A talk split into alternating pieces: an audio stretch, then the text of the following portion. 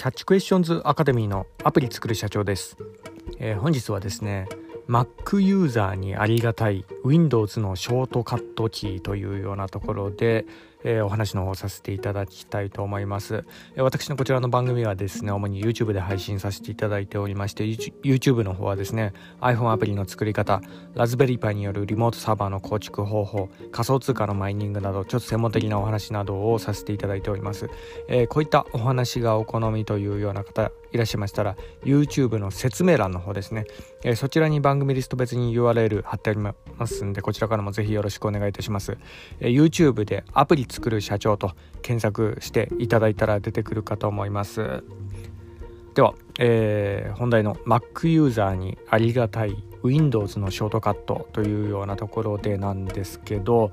えーまあ、今回はですね、え、私あの Mac ユーザーがですね、え、Windows をこう使う時にこう便利な機能というようなところをいろいろ紹介させていただきたいと思います。えーまあ、あの家でね、え使う愛用の MacPC とかね、え、持っている方えー、いてもですね、えー、会社用はまあ泣く泣く WindowsPC 使わなければいけない方とか結構いらっしゃったりするところも、まあ、あるかと思うんでね、まあ、そういった方、えー、にですね、えーまあ、Windows のねこの画面操作、えー、結構あの慣れてないといろいろね、えーまあ、苦戦したり、えー、作業がものすごく非効率になったりとかするようなところがあるんで、えーまあ、特にこの、まあ、Windows とかね、えー、使い慣れてない Mac ユーザー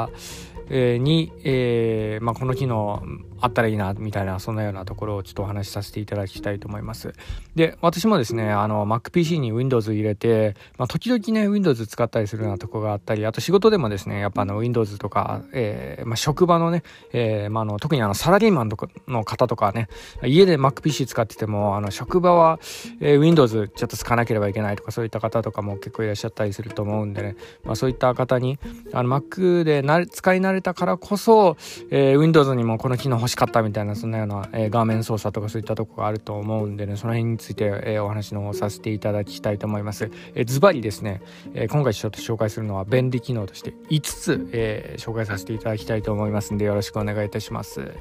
でまず1つ目なんですけど、まあ、これはまあ必須かなというようなところなんですけどデスクトップの追加ですね。はい、でショートカットで言うとですね、えー、コントロールと Windows キーとあと D のボタンですね、えー、そちらの3つをの同時押しでこうできるんですけど、はい。まあ、なかなかこれあのコマンドとかね Windows のコマンドとかちょっと、えー、覚えるのが、え、ちょっと苦手な方はですねジェスチャーとかも結構良かったりしますよね。会社の、P、ノート PC とかだったらですねあのタッチパッドのところで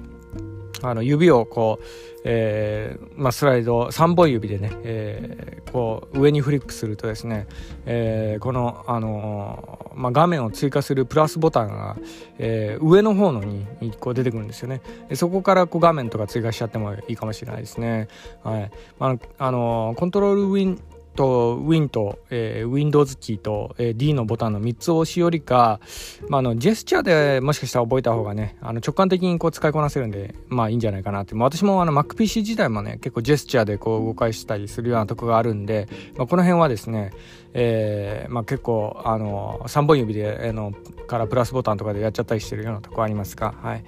まあ、とにかくえー、MacPC はですね、あの、ウィンドウを最大化すると、えー、自動的にデスクトップがもう一つ増えるんですよね。で、この機能に、やっぱ慣れてるとですね、Windows のこの操作が息苦しくなんですよね。だからこのデスクトップを、えー、画面もう一つこう追加する機能っていうのは、まあ、これはまず、やっぱね、Mac ユーザーにとっては、まあ、必須なんじゃないかなというふうにこう思ったりもしております。はい。で、えー、最大化してこう画面をですねこう、えー、行き来するような、えー、Mac の、えー MacPC の操作ではですね3本指の左右ジェスチャーで画面をこう移行したりするようなところなんですけど、えーまあ、この際にこう使える Windows のあの、えー、ショートカットのコマンドとしてはですねコントロールと、えー、Windows と、えー、左右矢印ボタン、えー、これで、えー、MacPC でいう3本指のジェスチャーで画面を最大化した画面を、えー、左右に行き来するみたいなそんなようなことができます、まあ、これが2つ目の,、えーまあ、あのポイントですね。はい。で、実はですね、これもですね、あの、Windows PC で、あの、ジェスチャーでできるんですよね。これ最近私気づいたんですけどね、あの、4本指のね、左右ジェスチャーでやると、えー、あの、このことがね、できるっていうのを最近、えー、気づきました。これね、結構使えるんでね、まあ、あの、一つ参考までにお願いします。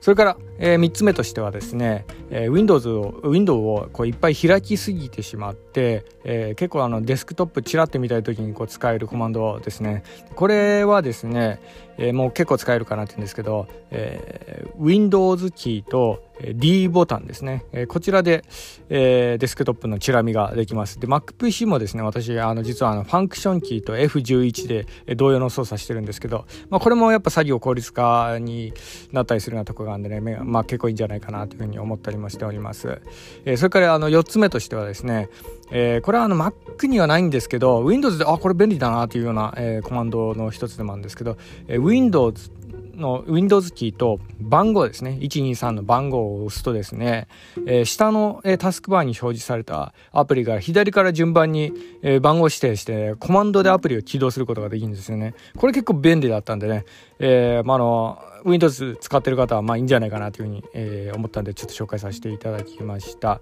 はい。で、えー、最後に、え、5つ目としてなんですけど